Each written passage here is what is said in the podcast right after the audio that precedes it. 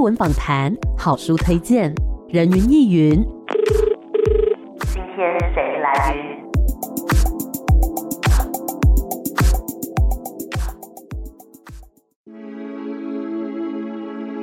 人云亦云，今天我来云。今天呢，人云亦云要带大家一起来读一本小说。我觉得在认识这本小说之前呢，要先认识这位作者，因为我觉得他的名字很酷。我那时候在我们呃电台的那个白板上面就写下了四尾哲也这个名字。同事呢都说，哎、欸，你要访问日本人哦，哎、欸，这个日本人你可以讲日语吗？我说，嗯，没有，他是台湾人，他会讲中文。那今天呢，他带来了他的小说，叫做《子弹是余生》。欢迎四尾哲也老师，你好。你好，各位听众朋友，大家好。哎、欸，老师，要不要先介绍一下你这个笔名是怎么来的啊？哦，这个笔名其实是有两个动漫的人物，他们的名字各取他们的姓跟名组合起来的。嗯，那四尾的话是 Overdrive 里面的四尾晃一这个角色，是哲也是黑子的篮球里面的黑子哲也、嗯、那我就把他们的名字跟姓各取一部分变成了我的笔名。你是很喜欢这两个角色吗？对啊，我非常非常喜欢这两个角色。我觉得这两个角色有点像是一个更理想的我的化身这样子、嗯、他们在动漫当中呢，他们都有一个非常崇拜，或者是他愿意为对方奉献一切，以辅佐对方取得非常大的荣耀 的, 的人这样子。那他们在这个辅佐或是牺牲奉献的过程当中呢，他们都可以非常的专心致志，然后保持一个非常纯洁的心智，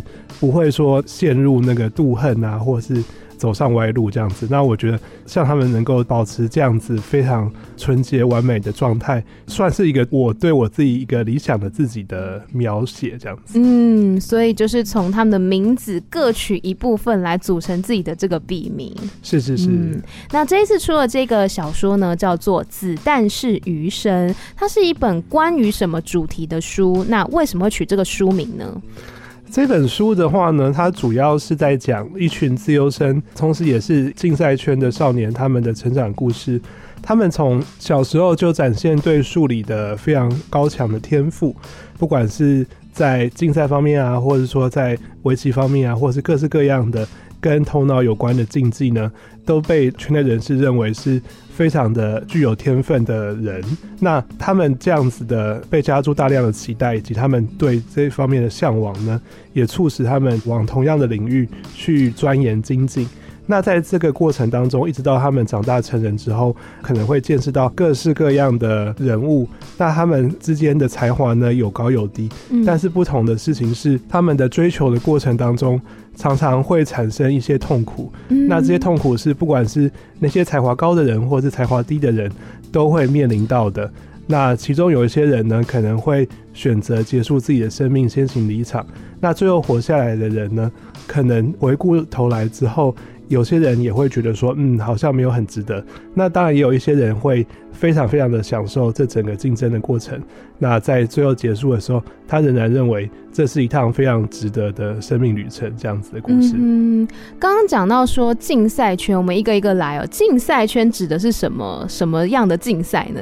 哦，竞赛圈的话呢，指的是给国高中生参加的数理能力的竞赛，有分比如说资讯科、数学科、物理科这样子。嗯，那在本书当中主要是描写资讯竞赛的部分，那以及延伸到大学的部分的话呢，会是 A C M I C P C 的，算是一个世界性的办给大学生跟研究生的城市设计竞赛。嗯，了解，就是一些离 Amy 非常遥远的一些竞赛因为真的我们小时候看到或是听到说哪一些同学代表学校甚至代表台湾去参加奥林匹亚，对对对 对, 對, 對, 對这一种的竞赛，就觉得哇好厉害哦。然后而且台湾常常都是成绩非常好嘛，但是对我们来讲，我们连课本上面的知识呢，就是都被背不起来了对，所以就会觉得说那离我们来讲是很遥远的一件事。那其实刚刚老师有讲到，就是在这一群才华洋溢的青少年也好，同学也好，他们在成长的过程当中可能会产生痛苦。其实你要说才华比较低的同学，相对来讲比较低的同学，他会产生痛苦，我觉得可以理解，就是他比不上别人嘛，他比不上最厉害的那一个人。对，那最厉害的人为什么还会痛苦呢？我觉得就会有很多种形式、欸、第一种是他可能会发现说他所追求到的东西到手了之后并没有想象中的那么美好这样子、嗯、因而产生的一种空虚感、嗯、然后以及他会观察到说因为自己的才华而伤害到旁边那些算是世界上唯一懂他的一群人，就是也是一起参加这个竞赛的人，然后会产生的负罪感这样子。嗯，所以会不会是才华最高的那个人跟才华可能比他低一点的人，他们追求的东西是不一样的？我觉得追求的东西可能是一样，但是那个痛苦的展现的那个形式会不太一样这样子、嗯、那么在书的篇章当中有一个生物吗有一个词反复的出现但它后面跟着的那个字我都看不懂，就是涡虫。为什么会用涡虫来当做好像是篇章的名字呢？那它后面的那个符号又是什么？那后面的符号是三个数学证明上会用到的符号。第一个，你看我数学多了第一个是那个每一个这样子，嗯，然后第二个符号是空集合，第三个符号是不存在，嗯，那这三个符号呢，它会遥遥的呼应那篇小说里面的内容，是。那这个部分就麻烦大家自己去看书了。至于为什么会选择涡虫这个篇名的话，嗯，是因为我在选择篇名的时候，是借由这些字它们分别展现出来的给人的感觉来选的、嗯、所以我选择涡的原因是因为我需要一个旋转的扭曲的形象，选的虫呢是需要一个给人一种好像有点嫌恶的然后有点冲突强烈的感觉、哦、所以就觉得说哎、欸，把涡跟虫这两个字并在一起的话就是我所想要的这样子。那至于涡虫它事实上是一种生物嘛，对，那它有一些生物上的特性，那一些我是完全都不知道那那个有一次呢就有在作品讨论会上有其他的朋友跟我讲说哎、嗯欸，因为涡虫它是一个如果你把它切成两半的话它就会各自的再生长回来变成两个的这种生物这样子、哦、那问说那是不是要使用这样子的生物的特性来隐喻小说当中的某些事情呢？那当然就是完全没有因为我也是在那天才知道有这样子的事情的存在嗯，那另外还有很有名的日本作家叫做山本文绪，他有一本小说叫做涡虫嘛、嗯、那我也是没有拜读过那本书，所以也没有就是要跟那本书做连结的意思这样子所以纯粹就是因为涡跟虫分开来他们所想要展现的意象而使用了这两个字，跟涡虫本身这个生物没有关系，没有太大的关系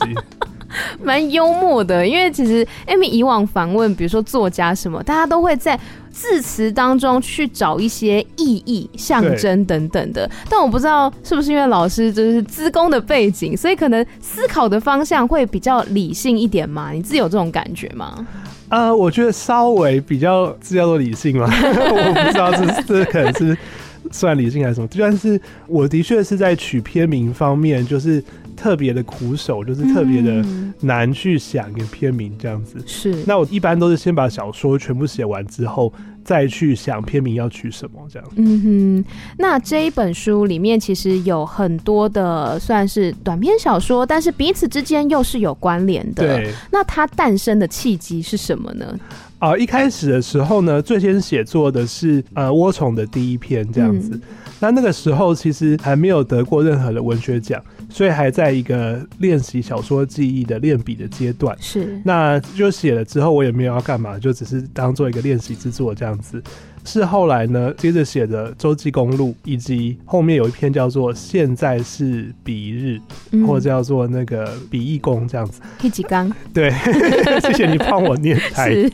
然后这三篇呢是我还没有想要出书的时候写的练笔之作。那呃，很幸运的是，在二零一九年的林荣三的文学奖当中呢，《洲际公路》获得了小说奖的二奖。嗯，那有了这个文学奖得奖资历之后，我就能够去找出版社，并且很幸运的是得到了联经出版社的肯定，嗯，他愿意帮我出这本小说集。那这时候那个编辑就跟我讲说，你这三篇看起来非常的发散，因为他的那个风格啊，或者是说他的人物啊，看起来都是各自为政的，是没有什么关系的散篇的状态。他说那我们现在是不可以出这种散篇集的，因为我们知道说可能在五年前或是十年前很流行的是作家的第一本书都会是一个散篇的小说集、嗯、它会是一个得奖作品集这样子的感觉、嗯、那这个形式在现在其实已经不再流行了、嗯、所以他就是告诉我说你不可以再写散篇集哦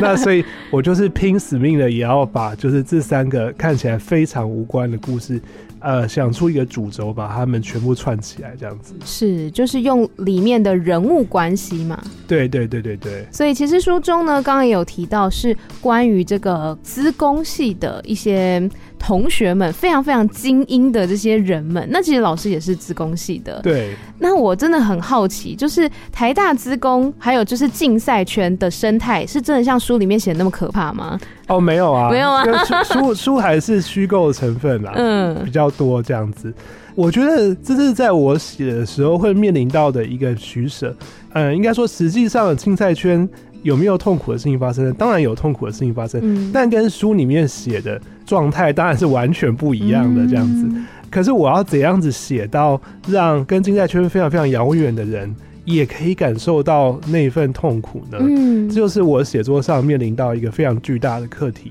是，那我在书中当中有反复重写的是健康病那篇，也就是直接写城市竞赛的事情。这样，那个时候我真的是就有写过呃很贴近现实状况的竞赛圈的事情。但是会发现说，哎、欸，其实你这样写的话，第三方就是无关的人，他会超级无感这样子。嗯、就是你就讲说，哦，我们解了什么题目啊，我们做了什么练习。可是对于不在这个领域当中的人来说，他是完全无法去理解到说我想要表达的事情。是，对，所以我后来就想说，那我可能必须要就是用一个更虚构的方式。那让痛苦变得在表象当中大家就可以读到痛苦这样子。你可以稍微介绍一下这一篇吗？让听众朋友们更加具象的去了解说那个痛苦到底是怎么呈现的、嗯、这篇的故事是有一个叫做小花的女性、嗯、那她在那个高中的时候有参与城市竞赛，那她那个时候是作为选训营当中唯一的女性这样子，那在选训营当中有稍微受到一些排挤的行为、嗯、除了她的性别身份之外，第二个就是她那个时候得了暴食症、哦、那她的这样子的行为呢就是被选训营的其他人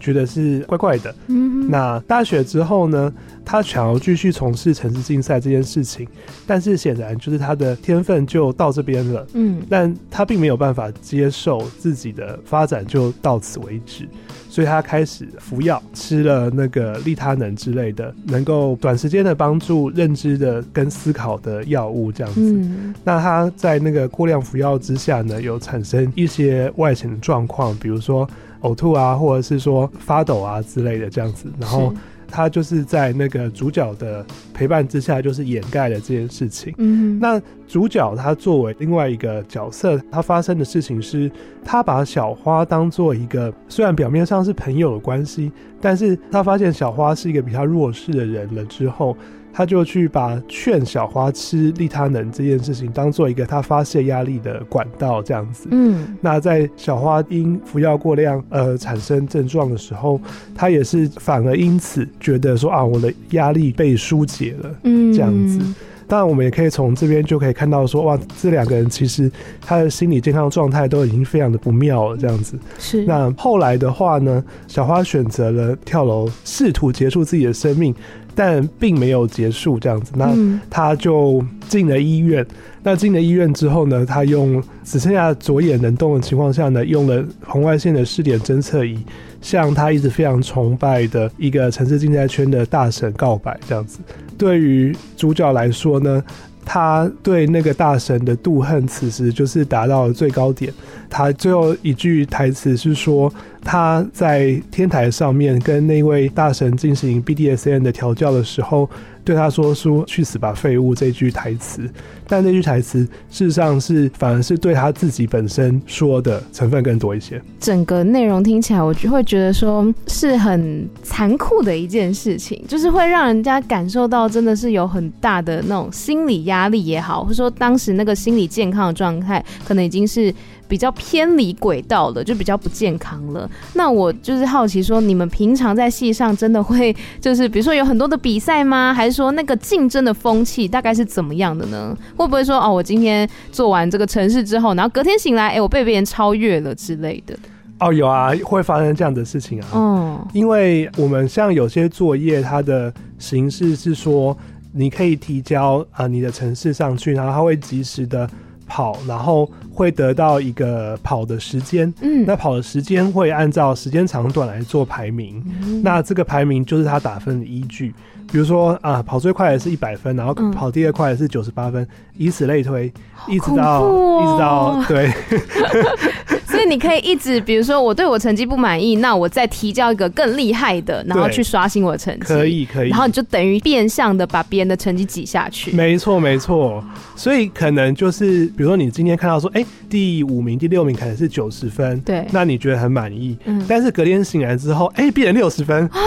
那你就会觉得很生气啊。啊，那你就觉得说，那我一定要再提交更好的版本，嗯，那大家就会继续的投入这样子的一个，我觉得是军备竞赛螺旋当中这样。嗯，而且因为那个不只是说跟别人竞争，其实也是跟自己竞争。对，我已经写了一个我觉得最厉害、超厉害的，结果哎，别人超过我了，那我又要再去挑战我自己。是是是。好累哦，还好我不是子宫肌。好，我觉得可能每一个人的天分不一样啦，可能就是有这方面天分的同学呢，就会哎、欸，可能乐在其中之类的。但是如果没有天分的朋友们，就也不用勉强。对，对啊，对啊，对啊，对啊。好，我们先稍微休息一下，待会再继续回到人云亦云。欢迎回来人云亦云，今天呢在空中带大家来读一本我觉得相当残酷，但是呢你又可以看到另外一个世界，或许是所谓的天才的世界，他们的世界当中呢可能不一定都是这么的美好，也许也有他们自己的压力，甚至是那一种自相残杀也都是有可能的。这本小说叫做《子弹是余生》，欢迎寺尾哲也老师。老师好。大家好，各位听众朋友好。好，我们刚刚呢其实已经聊到，就是《子弹是余生》这本书里面其实有讲到，主要是竞赛圈啊，或者说一些非常聪明的一些少年青年们，他们在面对这种竞赛同侪之间的压力的时候，可能对于自己会有一些期许也好，或者说呢会想要赢过别人之类的，最后带来的一种类似毁灭这样的成果。是是是。嗯，哎，我刚刚是没有问书名为什么叫《子弹是余生》啊，这个就是跟窝虫的片名非常类似啊。又是一个拆文解字是不是？对啊，就是我需要子弹跟余生这两个词，嗯，因为子弹的话呢它可以提供一个冰冷以及有点暴力，但是同时呢又很冷静的这样子一个意象。嗯，那余生的话呢则是可以给人一种很柔软然后很延长的漫长的生命岁月这样子的感觉。嗯，那我觉得把这两组冲突性其实算是蛮强的一个词汇组在一起的话呢，就可以大幅度的提高他们之间的质感，并且呢可以涵盖我这本书的主题。嗯，那接下来就是要决定说这两个词要怎样子把它组起来呢？那你可以讲子弹与余生，或者是子弹自余生，或者是子弹到余生，或者是反正你可以用呃一千万种不同的介系词，或者是各种组合去把它组起来。对。那我最后就是觉得说啊，用是这个词是最有诗意，然后意味最深长的一个方式，这样。嗯，所以其实我发现老师在思考的时候，好像都是拆开来思考的，就是我需要哪些哪些元素，我怎么样把它给拼起来，而不是直接从整个整体去思考这样子。是是是是，嗯，当然也是有兼顾啦，刚才讲。讲到说其实子弹是余生这样子讲起来是更有诗意的一个表达方式。对对对对对，嗯。好，那其实我们刚刚有讲到这个书中的一些情节，那其实在书中呢有反复出现一个意象，就是跟性，那特别是同性之间的那种情欲展现都有写出来。我很想知道为什么会这样安排呢？我觉得也不见得是同性啦，嗯，里面也有一些异性之间的性这样子。那我觉得那个性呢，并且呢它是一个常常都是跟阶级有关的，嗯，呃一个展现。是，那我们在这本书当中有很多有有霸凌关系产生的性爱，或者是说由妒恨，或者是由一些呃有上下阶层的关系而展开的性，那我觉得这些都是非常迷人的一个写作素材，主要在于当我们在呈现这个阶级的这个题材的时候，呃，如果把性这个元素引入的话，我们可以把那个阶级的这个主题谈得更加的深入。嗯，因为比如说在书中当中有所谓的 B D S M， 就是性愉虐的这样子的行为。那我们知道性愉虐它会有一个主人跟一个他的奴隶这样子。那在一个如果是圈外人的角度来看的话，常常会觉得说，那扮演主人的那一方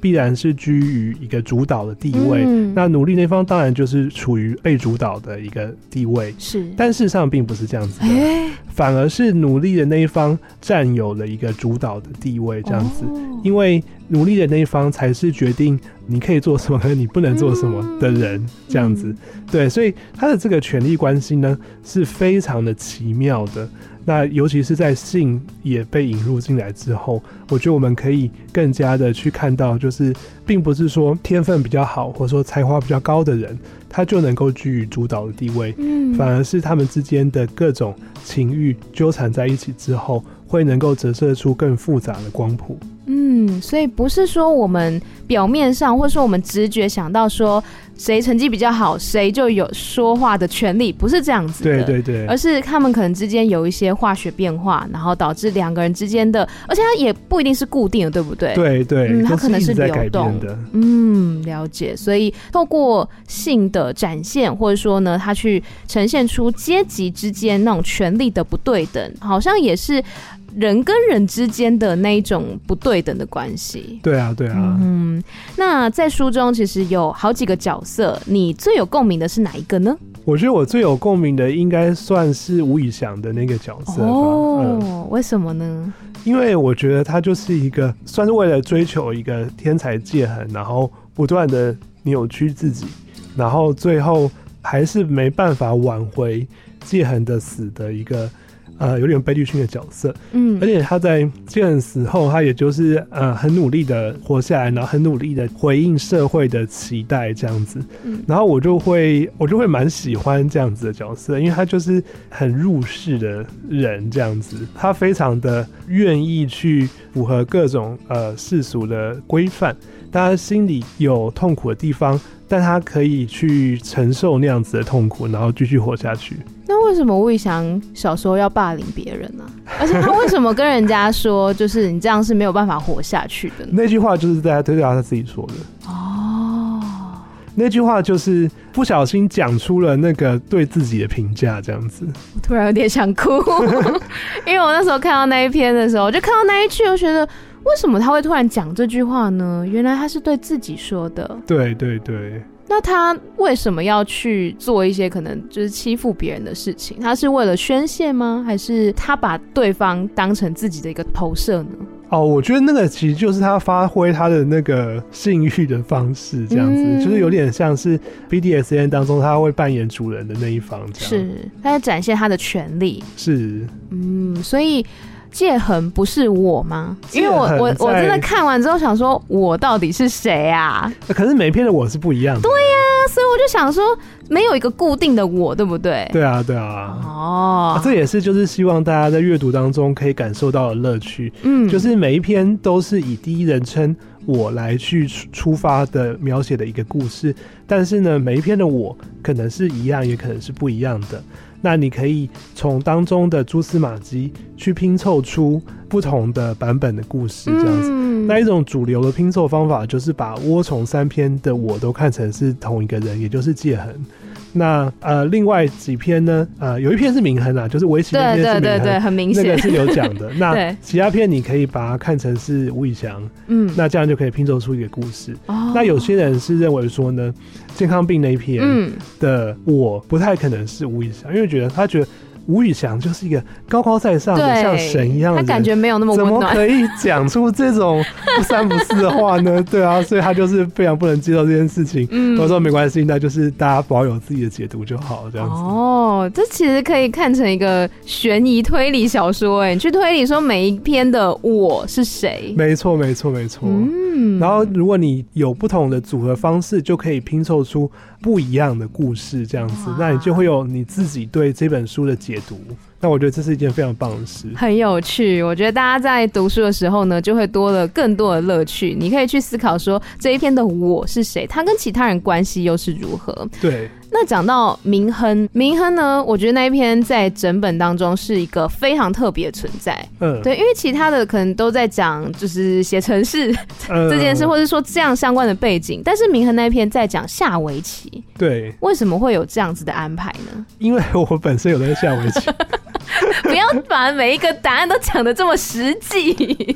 为什么？那那你有下围棋，为什么想要把它写进来吗？对，我一直非常想要写一篇就是跟围棋有关的小说这样子、嗯、那这篇就是让我如愿、呃、除此之外呢，就是我觉得我我不希望全部都只集中在那个资讯竞赛或者是呃数理竞赛这方面，因为这样子的那个天赋高低而产生的各种痛苦应该是在各个领域当中都会出现、嗯、所以我希望能够写一个至少一个是跟资讯比较无关的的领域这样子，所以我就加了围棋这个项目进来、嗯、那呃我们可以想象其实在别的地方也会有这样子竞争啊，比如说是体育的上面啊、嗯、或者是说歌唱表演啊之类都会有才华高低而产生的这些痛苦的各种光谱。嗯，真的耶，我小的时候参加一些那种朗读比赛，对，我小时候参加那种国语文竞赛的时候，然后就觉得有些人声音天生真的就非常的好听、嗯、或是他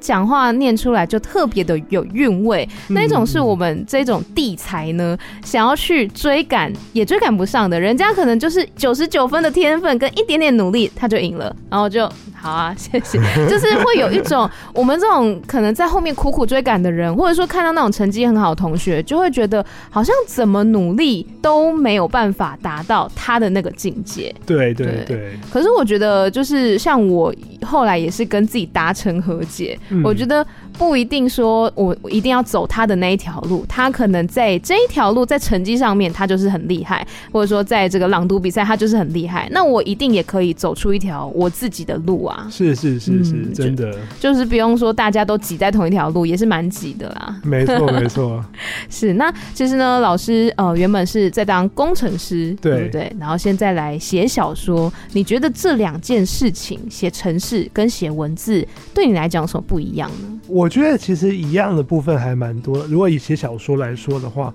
嗯，它其实非常像是在写一个很长的程式、嗯、那我们可以把读者就当作是会执行这个程式的电脑那样、嗯、那我在写小说的时候我会想说，哎，读者读到这一段的时候他会有怎样子的情绪反应，那读到下一段的时候他会有另外一种情绪反应出现，那我必须要非常仔细的去调控我的小说当中的文字以及情节，来让读者呢能够如我所想象的在每一段经历不同的情绪、嗯、那最后呢读完之后呢，这个读者留在心中的这些韵味也是我必须要去透过文字来去达成的这样子，所以有点像是说我必须要写一个很精密的有点像程式一样的小说、嗯、然后来让读者在读完之后能够感受到我希望他感受的东西这样子。嗯，你是用一个计算的方式耶，你推断这边他应该会产生什么样的转折情绪之类的。没错没错没错。哇，很酷耶，我真的是第一次遇到，因为可能一般的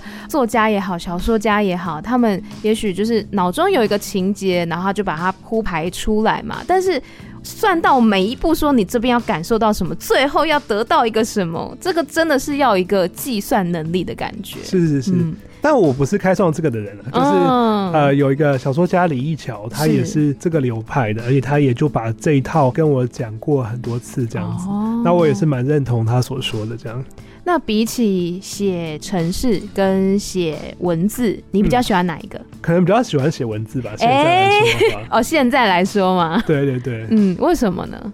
呃，因为我觉得写文字还是比程式自由蛮多的。嗯，因为程式它有一个非常强烈的那个对跟错的那个结果在后面。是。但是写小说比较没有。嗯。而且写小说呃，你只要能够取悦，比如说百分之十的读者，其实就已经非常非常厉害。嗯，那不需要去追求说每个人都要喜欢我的作品。但是程式的话，我们都是要追求 百分之百 的正确这样子，嗯，所以那两边的那个压力也是会差非常多的。哦，就是写文字写小说的话，它是比较自由的，对，它没有绝对的说你一定要这样写，这个人一定要怎么样出现它才是对，没有，它其实就是一个自由的创作。是是是。嗯，那我们讲到这一本小说《子弹是雨声》里面，其实谈到了很多所谓的竞争，不管你是跟别人竞争也好，或是跟你自己的心魔在竞争，那你觉得竞争走到最后它的尽头是什么呢？我觉得竞争走到最后它的尽头会是说，呃，你要能够接受自己是一个平凡的人这样子，你要能够归于平淡吗？有点像这样子的感觉。嗯，那我观察到的一些非常有天赋的竞赛选手，那他们在高中大学阶段或者在二十几岁的时候，他们都可以绽放非常强大的光芒在专业领域当中，那到三十岁了之后呢，就会有很强烈的一种归于平凡 的, 的感觉这样子。但他们如果能够很成功的去接受这件事情的话，他就可以变成一个很快乐的人这样子，对啊，就是我觉得这可能是到后来的一个关键之处吧。我觉得刚刚老师讲的有一点讲的说，认识到说自己其实很平凡这件事情，我小时候我就感受到了。嗯，但是我那个就当然程度跟大神们是没有办法比的，因为我国中的时候读的是英文自由班，然后我、嗯、我小学的时候成绩非常好，嗯，然后就觉得说啊，你知道小学成绩很好，就自己觉得自己很厉害，就到了那个英文自由班之后，发现哇，大家都超强的，大家每一个都超厉害的，然后我就开始考倒数的。虽然说我的倒数成绩在别班来讲是前三名，可是我就觉得说，哇，原来我这么平凡，原来我我也没有很厉害嘛。我们班的那种就是怪物级的人超级多，你就会发现说自己可能只是，比如说在某些科目比较拿手而已，你根本没有到那么强，你没有到那么厉害，然后就会发现说，哦，原来我是一个蛮平凡的人。是是是。可是我还蛮庆幸我很早就认知到这件事情，嗯，因为我觉得如果你到了可能年纪比较大的时候，你才知道这件事，才知道说自己没有那么厉害，才知道自己很平凡的话，我觉得有一些人啦，他可能心理上没有办法去面对这件事。对啊对啊对啊，嗯，就是他的挫折容忍力会比较低一点点。而且我觉得比较早认识到的话，可能呃，摔下来的那个高度也比较低一点，这样子，就是这到最后就摆烂了。从对越高的地方摔下来，就会可能会比较痛这样子。对，到后面我都坐溜滑梯啊，我就是都没有差，就是这次哎又倒数了，没有关系，没有关系。但是有一次真的，我记得我们班有一个同学，他一向都是考全校前三名的那一种，有一次他掉到全校第八名还是什么的，就还是很厉害，嗯，但他就是忧郁到不行，嗯，对，我就觉得